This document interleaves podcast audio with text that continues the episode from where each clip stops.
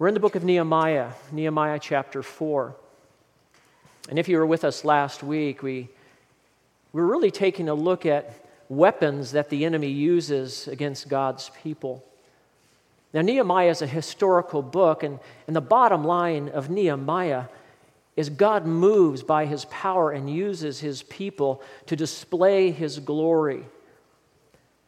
Many people teach Nehemiah as a book on leadership, a lot of practical applications there for leadership. But also, it's a very good book when you're looking at spiritual warfare, particularly in, in chapters four through six, on how the enemy likes to use weapons, tactics, whatever you want to call them, to, to stop or halt God's people from moving forward in faith. Now, last week, if you remember, I talked about there are three common enemies to God's people the first one is our own sinful flesh. You and I, when we received the Lord Jesus Christ, we were given the Holy Spirit, and the Spirit indwells every believer. The however in that is that Spirit indwells sinful flesh, and suddenly there's a battle on. And the victory in that battle is who you decide to let reign and rule in your life. Will you let the Spirit reign, the truth of Christ reign, or will you let the lust of the flesh reign in your life. So we have this battle with our sinful flesh. Also, the world, the world system. This is the system of the world that is against Christ and all that he stands for. And the enemy of our souls uses temptation from the world, our sinful flesh, to trap us, to hold us. The world wants to tempt us. We're to stand strong in Christ. And then you have the third enemy, which is Satan himself. He's a powerful foe, he's a fallen angel. And Satan has one goal. He cannot have your soul, but boy, does he want you to fall into sin. He wants to tempt you away from Christ.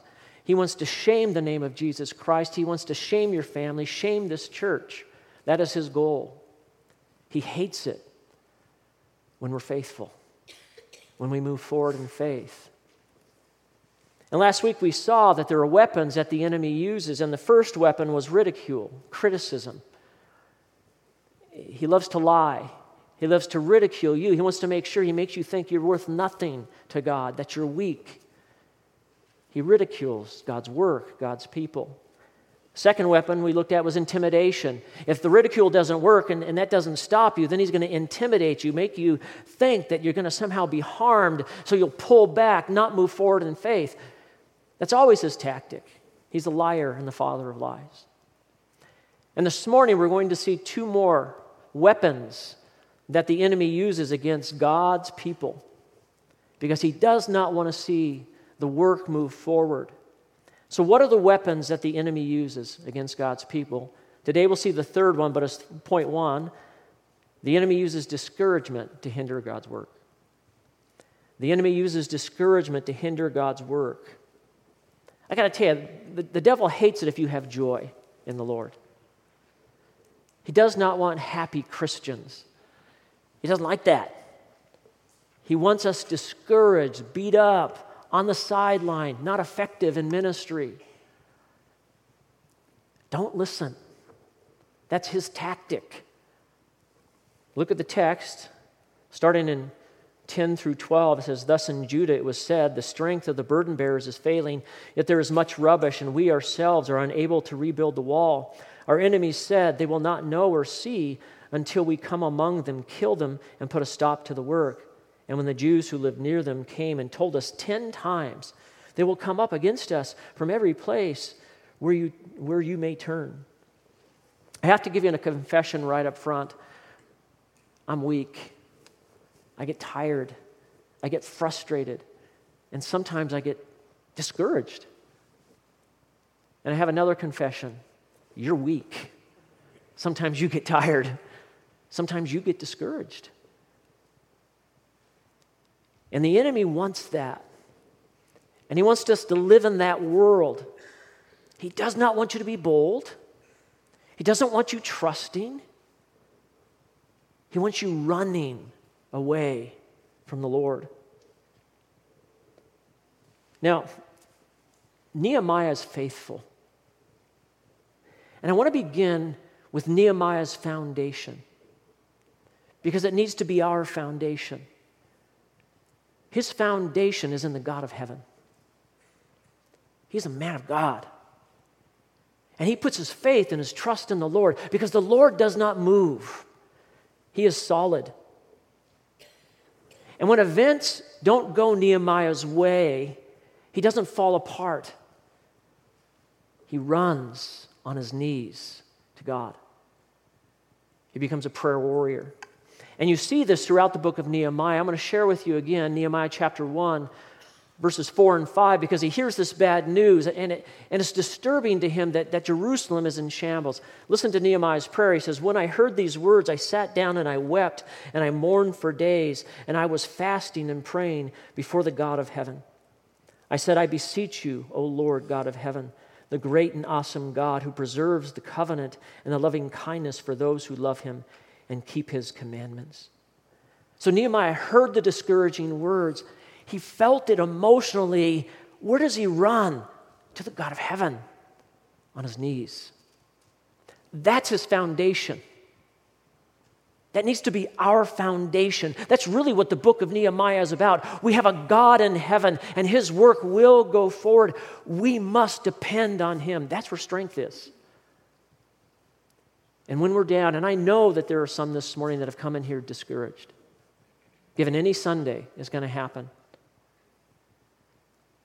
Our foundation needs to be in place. But I want to ask you a question Where is your foundation when it becomes difficult? Where do you run? Because some people run to other people because they're hoping they'll cheer them up. Some people run to drugs or alcohol because they want to kind of anesthetize the pain. Other people run to media video games, movies, because they want to just kind of escape the reality. But for God's people, we need to run to the God of heaven. He's our Lord. And at any time, He is available. Now, there's a verse that I found that I think depicts who we're supposed to be and who Nehemiah is, and it's Romans chapter 12, verse 12. We should be rejoicing in hope, persevering in tribulation, devoted to prayer. Rejoicing in the hope that one day we will stand in the very presence of God, accepted and welcomed in. Persevering in tribulation because we have one who fights our battles with us and for us. And devoted to prayer. Running back again and again, daily, constantly. Prayer without ceasing. And the problem there in that area of Jerusalem is there were complainers, there were whiners, there were people that were complaining. These are, these are the Jews, they were God's people, but they're the ones who are causing the problem. They lost sight, they lost hope, they weren't persevering well.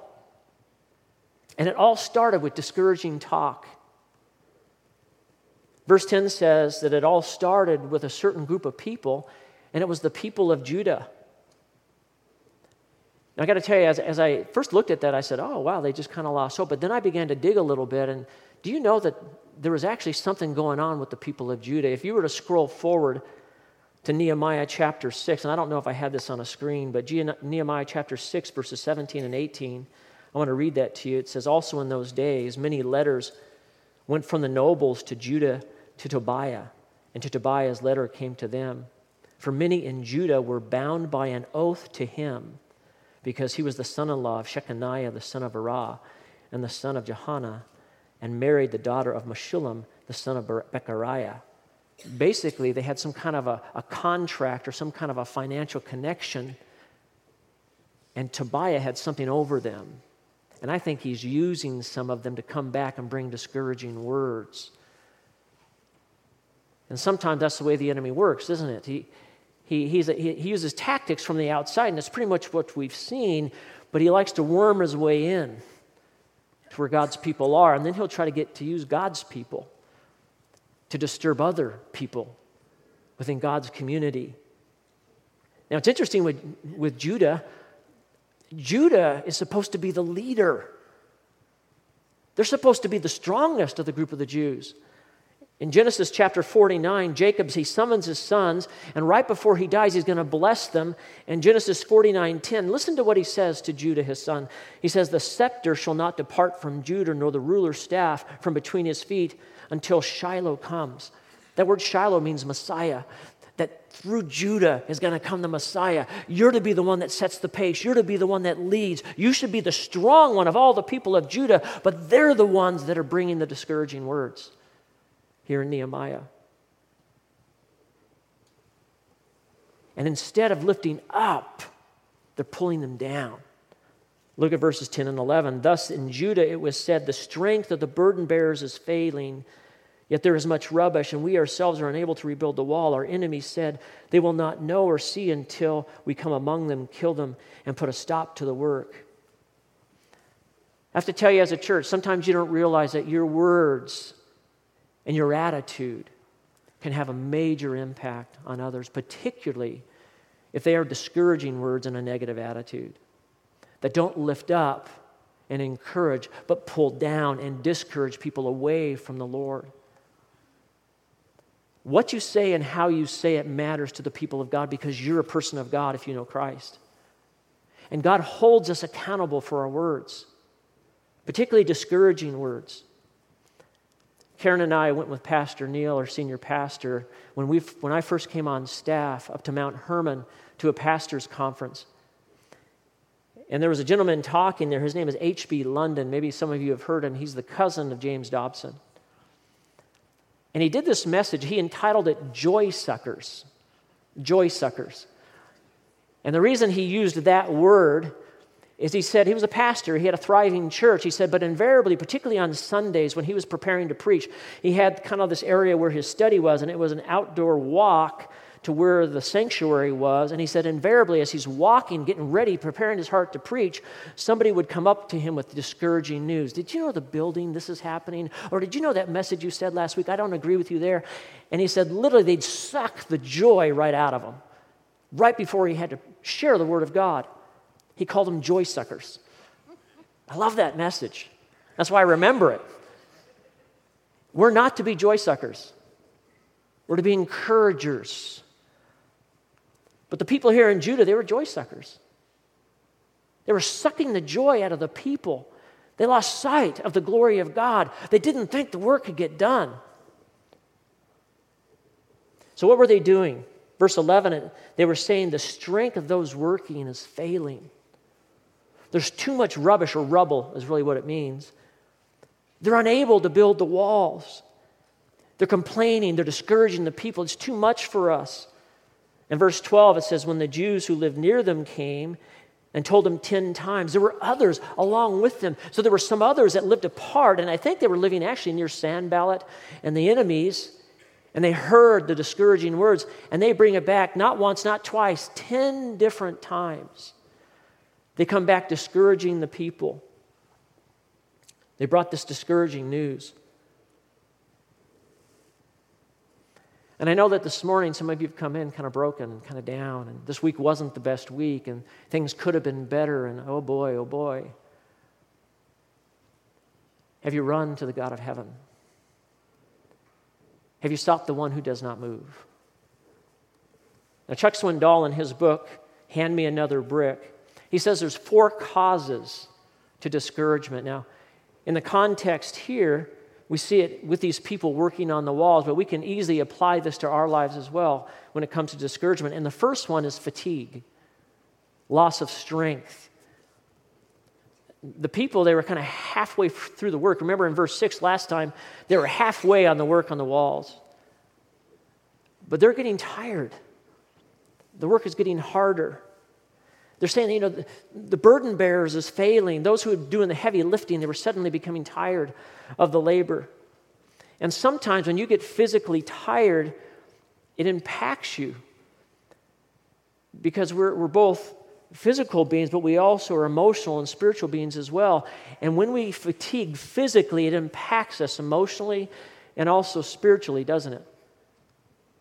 And so there's wisdom in knowing when and how to rest when it comes to serving the Lord and not believe the lies. The enemy loves to attack in this time when you're tired.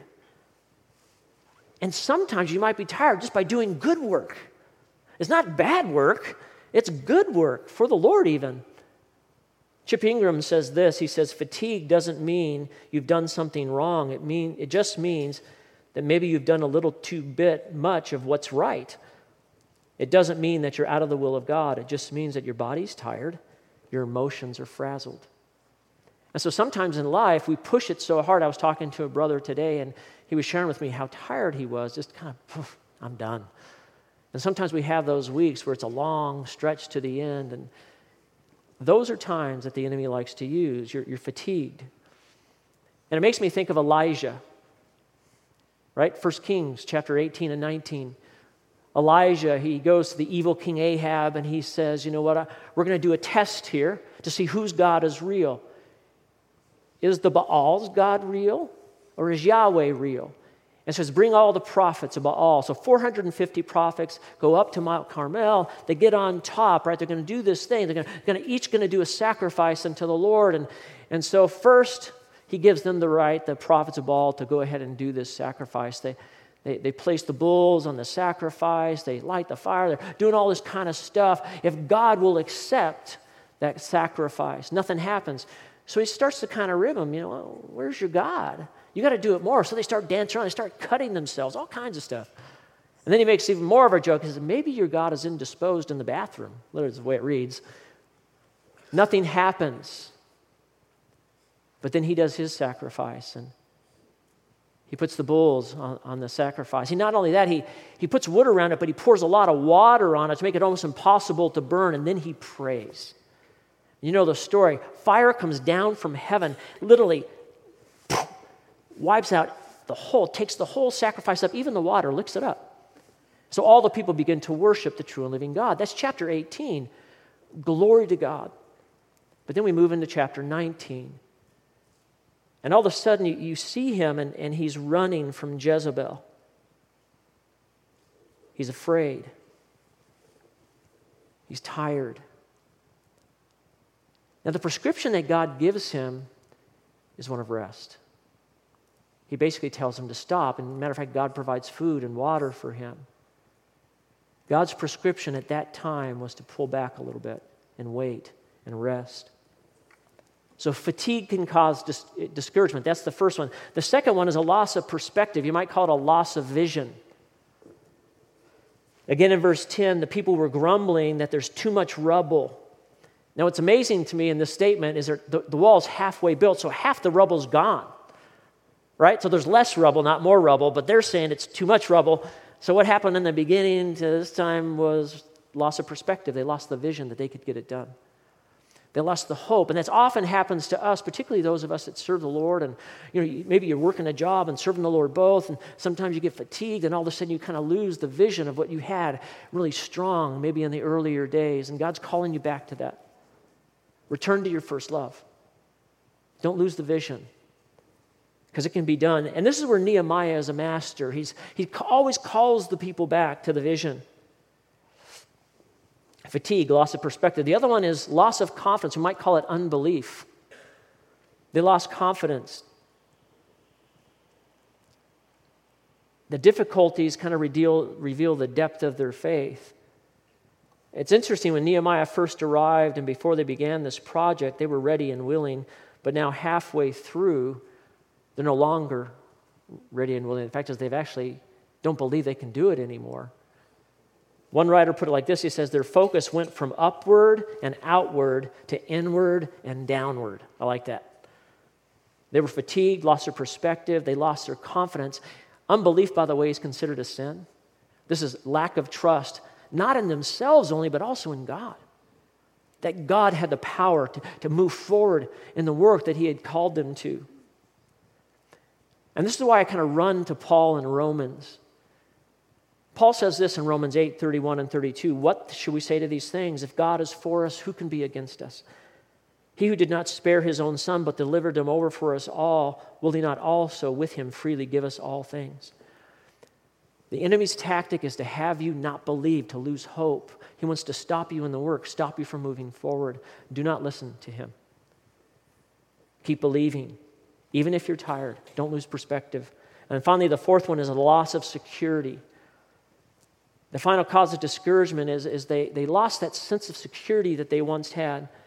Verse 11 reads Our enemies said that they will not know until they see we come among them, kill them, and stop the work. This is a scare tactic used by the enemy to stop us.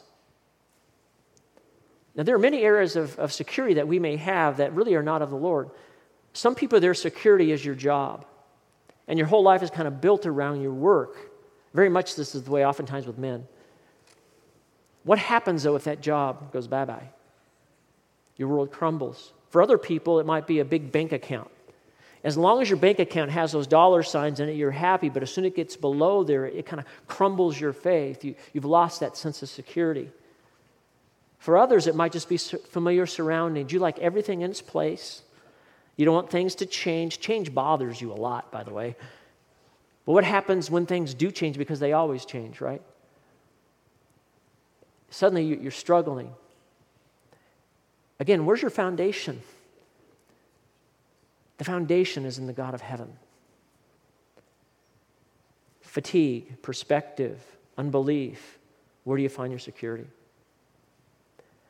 The enemy wants you discouraged. Don't believe him. We have one who fights the battles for us and with us. You know, I read a story this past week about a man who lived in Kentucky. And he was 61, and he had uh, retired, and he's sitting on his porch, and the mailman comes up, and he goes down to the mail, and he gets his first Social Security check. And he opens the check. It's 1952. It was 105 bucks. And he looks at it and he says, Is this it?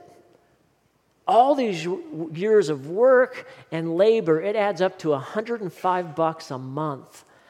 Is that all I'm worth? And he got discouraged. Then he said, You know what? I'm not going to live in that discouragement. And, and he, he got a legal pad and he said, I'm going to think of all the things that I've done in my life. I mean, I'm not old. I, I still have energy. Maybe I can do something still. And he started to write out things. And then he remembered the special recipe of fried chicken that his mother had. And he thought, huh. He called a friend who owned a restaurant. He said, Can I come there and can I just basically make chicken for your restaurant, this fried chicken, and test to see if it's any good? It became the number one item on the restaurant in just a few weeks. And so he says, Well, I'm going to go ahead and invest in this. And he bought it, found another little place. He bought a little restaurant himself, and he started his first restaurant.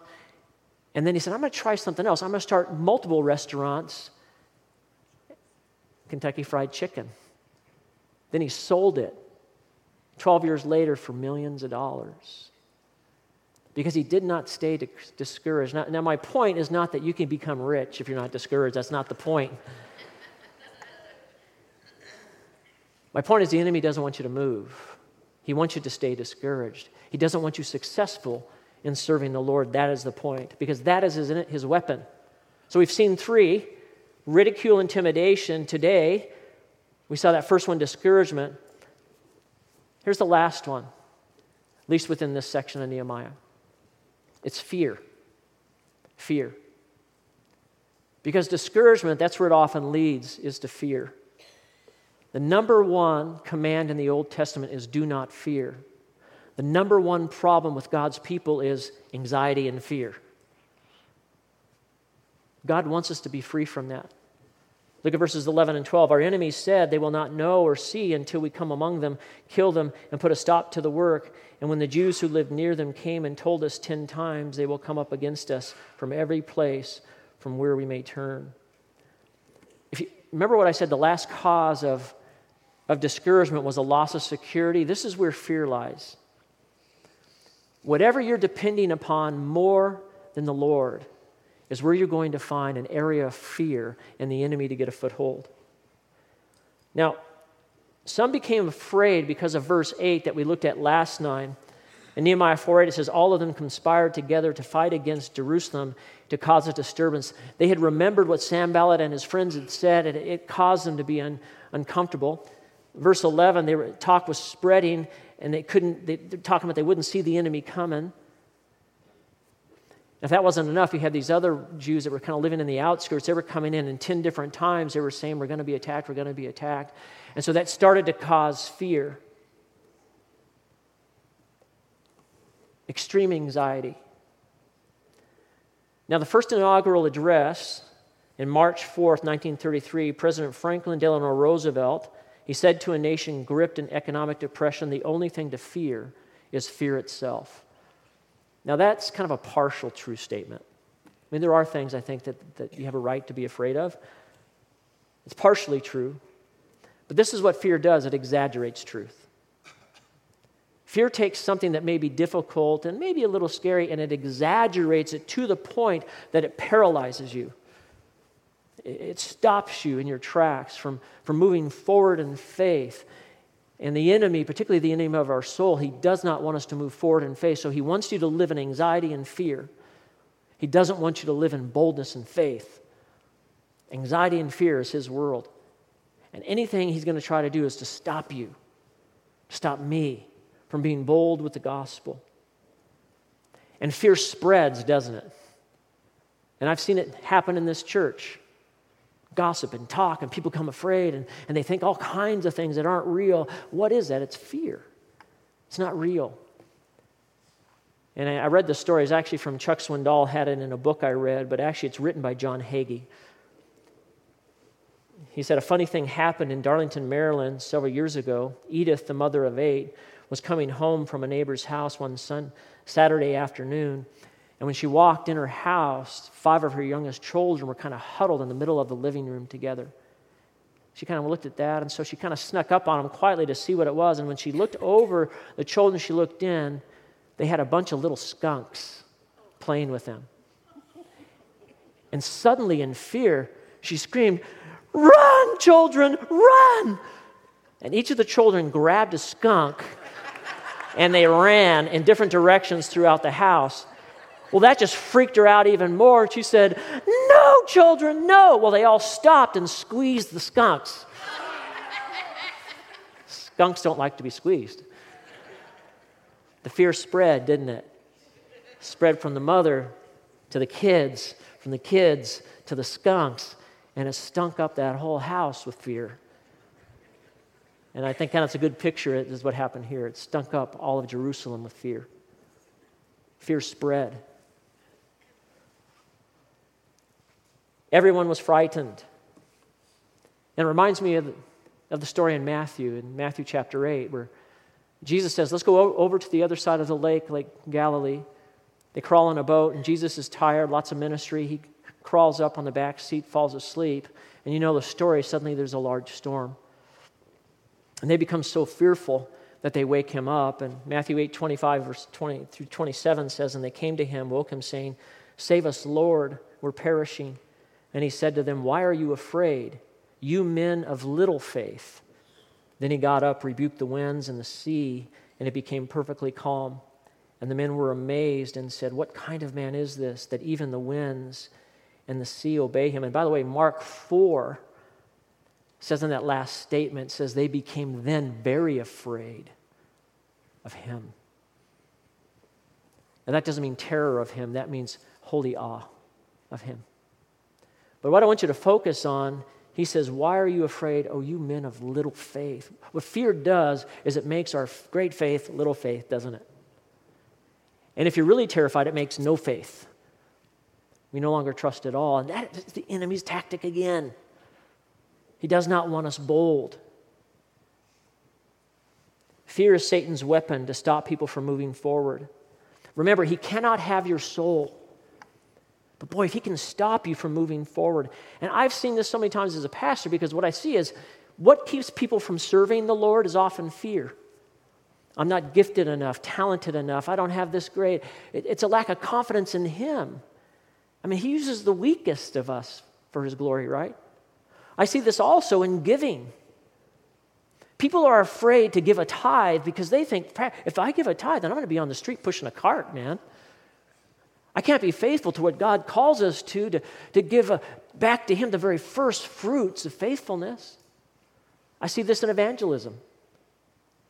Somebody's going to say something that I don't know. Yeah, welcome to the club. Happens a lot, but that's okay. It makes people feel uncomfortable. You guys know all these? It makes people feel uncomfortable. Yeah, the gospel makes people feel uncomfortable, but it's good news. I'll get hurt. They'll hurt me. I've been on the street for over 26 years now sharing Christ. I never once have been touched. Only a couple times have people got a little bit upset. We live in America, it's still pretty good here. Might be different in Vietnam or other places, but here we have it pretty good. But fear is destructive. And if you give in to it, it will stop you in your tracks. So we've seen those two things. Last week we saw ridicule, intimidation. This, this week we saw discouragement and fear. So, how do we fight back? Well, we're going to see in Nehemiah him fight back, and he fights back well. And what he does, how do we fight back? This is our third point. Remember the Lord, realign your focus. Remember the Lord, realign your focus. Discouragement, discouragement and fear, it blinds us to reality. It causes us to stop, to pull back. We need to realign our focus and move forward. Now, I want to look at the first three verses from 13 to 15 first. It says, Then I stationed men to the lowest parts of the space behind the wall. The exposed places, I stationed the people and the families with their swords, spears, and bows. And when I saw their fear, I rose and spoke with the nobles, the officials, and the rest of the people. Do not be afraid of them. Remember the Lord, who is great and awesome, and fight with your brothers and sons and your daughters, your wives, and your houses. And when our enemies heard that it was known to us that God had frustrated their plan, then all of us returned to the wall, each one to his work.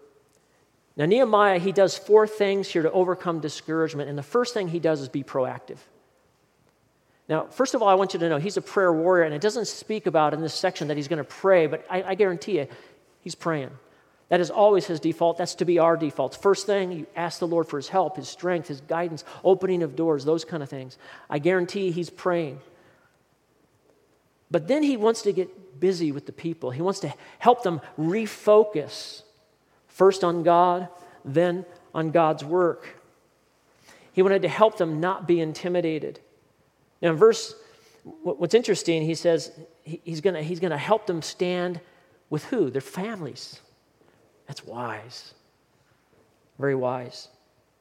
And it says that he, he, he puts the people in the exposed places in the wall. I'm thinking, why would he do that?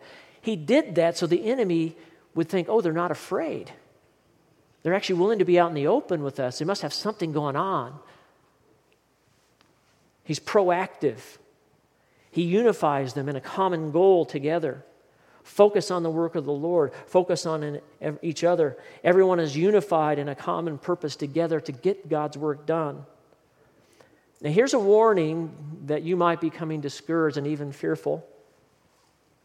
I don't want to read my Bible anymore because God doesn't speak to me anymore in the Word. I don't feel like praying because God never answers my prayers. I'm not going to go to church anymore because nobody's going to miss me in church. These are all things people have told me. God never uses me, so what's the point of serving? These are evidences, warnings that you're falling into discouragement and perhaps even fear. And what happens is we need to realign our focus on the Lord. And so what he does, he gets proactive, he realigns them. That's his first thing. He realigns their focus. Fight together with families. Serve the Lord. Second thing, remember who's on your team. Remember who's on your team. Well, on their team is the great and awesome God, he says. And also, he puts them in families. What a wise thing. He puts them in families because you're going to die for your family. I mean, if there's a real battle on, you go neck to neck. You'll take it all the way to the end. And he understands I'm putting them together in families because that's who they'll fight for most, is the ones they love most. Wisdom, so much wisdom. Remember who's on your team. We're part of a team. We're together in this. And that means in every situation we have to realign our focus. Now, Paul puts it this way in Philippians 4 4. He says, Rejoice in the Lord always. I say again, rejoice. In the fight, you can actually have joy in this fight for faith, joy is available because if we realign our focus right, it's on the Lord and on those that we're serving with. Third thing, never stop fighting. Never stop fighting. Never, ever give up. Verses 16 through 18 from that day on, half my servants carried on the work, while half of them held spears, shields, bows, breastplates, and the captains were behind the whole house of Judah. And those who were rebuilding, rebuilding the wall and those who carried burdens took their load with one hand doing the work and the other holding a weapon. As for the builders, each wore his sword girded at his side and built while the trumpeter stood near. Nehemiah says right there, fight. Literally carry a sword while you're putting bricks or whatever on the wall. As you're putting these rocks up, do that. And literally, I think he splits them in half. Half you guys guard, half you guys work, then shift. You guys now work, you guys now guard. And Paul, right before he dies in 2 Timothy, he says in 2 Timothy 4 7, I fought the good fight, I finished the faith, I finished the course, I've kept the faith. And in the future, there's laid up for me a crown of righteousness. He, he went to the end fighting, even when he was in prison. By the way, faith is not a feeling. Faith is based on trust in truth. And truth is given us in the Word of God. And we, may, we move forward in faith. Okay, proactive. Remember who's on your team. Fight, fight, fight. Fourth, never fight alone. Never fight alone. This last section here, 19 through 23, Nehemiah has what we might call a backup feature. He's saying, fight, and then he's saying, don't do it alone, though. Do it together. You're stronger together. He says, I said to the nobles and the officials and the rest of the people, the work is great and extensive, and we are separated on the wall, far from one another. And at whatever place you hear the sound of the trumpet, rally to us there. Our God will fight for us. So we carried on the work, with half of them holding spears from dawn until the stars appeared. And at that time also I said to the people, Let each man with his servant spend the night within Jerusalem, so that they may guard for us by night and laborers by day. So neither I, my brothers, my servants, nor the men of the guard who followed me, none of us removed our clothes, and each took his weapon even to the water. So that when discouragement comes, when fear comes, we're to fight. But he says here, it's interesting. Chuck Swindoll said this. He said there, there should be a rallying point. I like that. He said in their rallying point, that means when there's a problem, everybody rallies to something or someone. And that really is a question for us. Do we have a rallying point, someone that we can rally to in your life that when issues are heavy, Yes, you go to the Lord, but yes, you have people in your life you go to and say, I need prayer. I need people who are faithful and trusting, who will fight with me, alongside me. You don't fight alone. That's the point. We're in it together. You see this throughout Scripture. I'm just thinking of David with Jonathan, Paul, and many people that he worked with and served with. Jesus had 12 disciples. Don't fight alone. I think of the ministries we have in this church, that's why we have home fellowships. So that people will develop tight relationships for go to people, these rallying points. That's why we have in the women's ministry one to one discipleship, why we've developed discipleship in the men's ministry. Why? So there are people you can trust through prayer. Because the Bible says that the weapons formed against us will not stand. Isaiah 54 17 says, No weapon that is formed against us will prosper, and every tongue that accuses you in judgment will condemn. This is the heritage of the servants of the Lord, and their vindication is from me, declares the Lord. Our strength is in Him, but we don't have to do it alone. And so, even though there's discouragement, and even though sometimes we fear, we are part of God's family now, part of His people.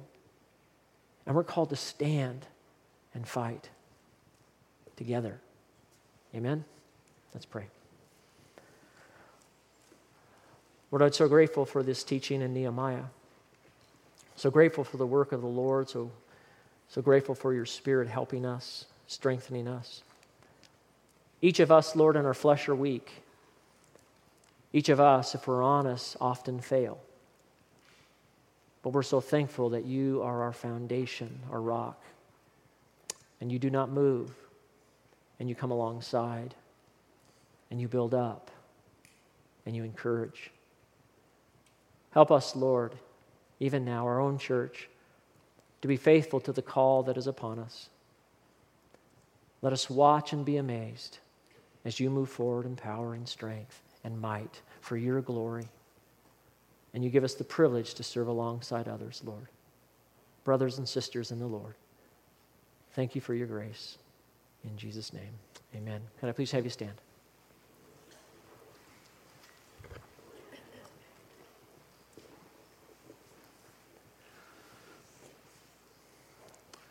I'd like to end it this morning really with a prayer. Really, for those of you that have come in this morning kind of beat up. It's been a tough week, a tough month, maybe a tough year. And what you need to do is realign that focus back to the Lord, and that's what I'd like to do for us this morning as a church. That we'll come before God honestly now and just offer up to Him a prayer of thanks and a prayer asking for His strength and help. Amen? So let's bow our heads together and I'll pray. Father, together, each of us, Lord, have different times, seasons really, where the battle's more intense where life seems all too hard. But Lord, I'm so grateful from the teaching, even here in Nehemiah, that we can run to the God of heaven, that we can come to you, Lord, in prayer. And Lord, prayer is powerful. It is the weapon that is not carnal, Lord, but it's powerful in God. And Lord, you use these moments when we turn our hearts to you to help us, to move us forward, Lord, in faith. Not so that we'll stay still and stuck, but that we'll trust you with all that we are because of all that you are. And so, Father, help us, everyone here, and particularly those, Lord, that have come in this morning discouraged and maybe even fearful. Would you lift them up? Lift them out, God, of that dark place. Would you minister by your Spirit the joy of the Lord? And will you be our strength? We pray this in Jesus' name.